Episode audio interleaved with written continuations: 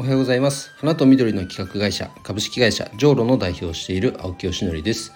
花と緑を活用した社会実験を楽しむオンラインサロンそうの運営をしたり、花と緑に関わるプロジェクトだけを扱うクラウドファンディングサイト種と実の運営をしたり、関わる人と地球のみんなに優しい花送り、花向けの展開をしたりしています。えー、さて本題に入る前に一点お知らせです。えー、オンラインサロンそうではさんき生の募集をしています。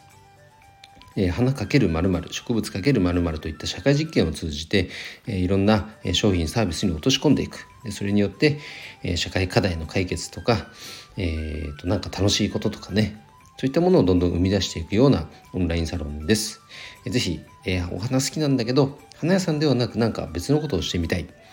えー、そんな、えー、気持ちがある方、ぜひ一度ね、えー、プロフィール欄の ユーアールエル から覗いていただけると嬉しいです、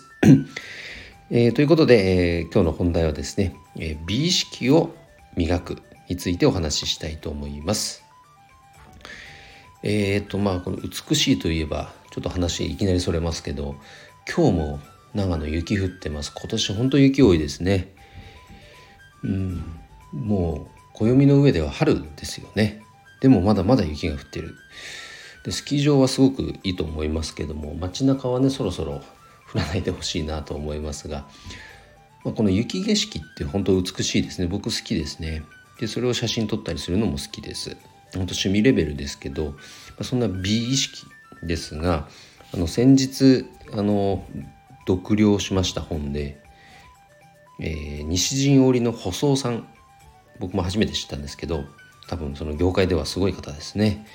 その方が書かれた著書で日本の美意識で世界に挑むという本を読みました。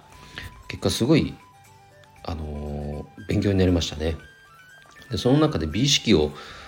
育てるにはという章もあって、そこに書かれていたことがすごく共感をしたので、今日はそのご紹介をしたいと思います。えっと、まずこの西陣織ね、あの伝統工芸のでその技術っていうのはもうせんにひゃくねん以上脈々と受け継がれているわけですが、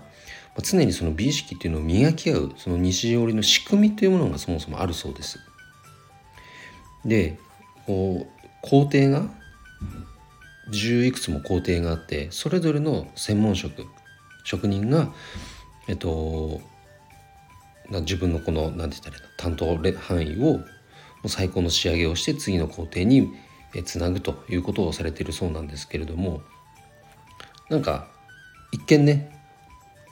こう縦割りのように思えて、で自分の仕事工程が終われば他は知らないっていうふうにも捉える方もいるかもしれませんが、それぞれがバラバラにこう美意識を磨いていたり、自分のこの美意識の追求をしてきているだけではやっぱり一つの完成品としてはなかなかこうマッチしないわけです。フィットしないわけですよね。だからそれぞれをの美意識を磨き合うことで、結果としてこの西陣織のクオリティをどんどん上げていくという、この西陣織のエコシステムというものが内部にはその存在しているそうです。にじゅう以上工程あるみたいですね。うんで自分のその工程が終わったら、その次の工程の方が仕事をしやすいように、うん、で常にプライドを持って最高の仕事をしようとしてきたと、それが仕組みとしてあるそうです。なんか例で書かれてましたけど、あのラップでラップ エムシー バトル、あれに似ているなんていう表現もありました。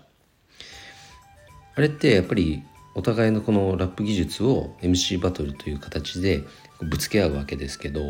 必ず前提としてお互いをリスペクトしているっていうのがあるんですね。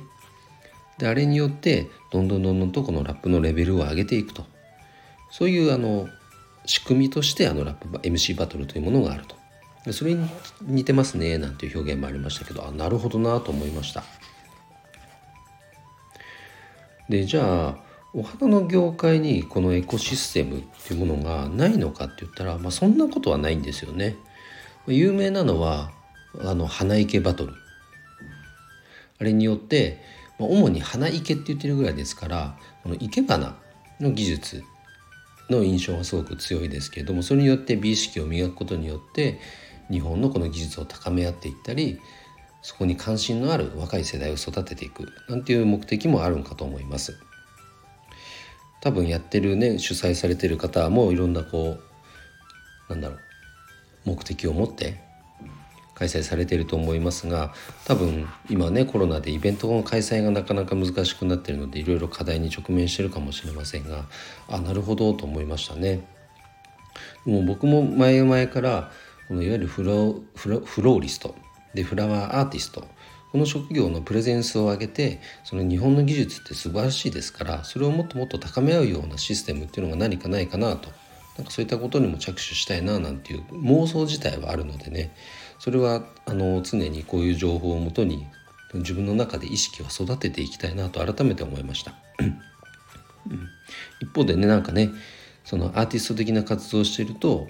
そんなビジネスになんないからやめとけみたいな方言う人もいますけれども、それはその人の考えだからそれはそれでいいと思いますけど、一方でやっぱこのね美意識を高める、技術を高め合うということをすることで業界全体の技術レベルを上げていきたいイコール美意識を高めていきたい、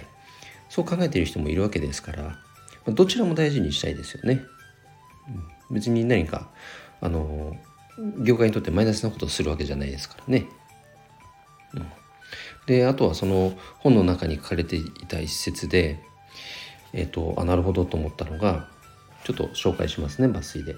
資本主義的な利益を想定せずに行っていたからこそ美意識の追求が可能だったのだと思います。仕事ばかりで遊びがなくなると美意識は決して上がらないと言えるでしょうと。あ、なるほどねと。うー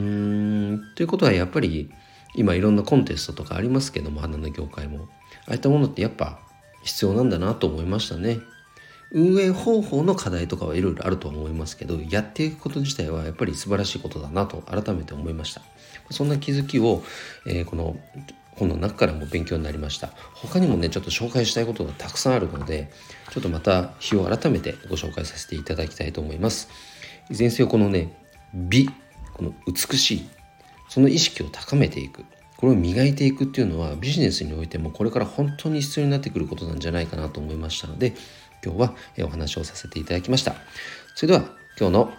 配信は以上で終わります。いいねと思った方ぜひフォローしていただけると嬉しいです。それでは今日も一日頑張ろう。青木よしのりでした。バイバイ。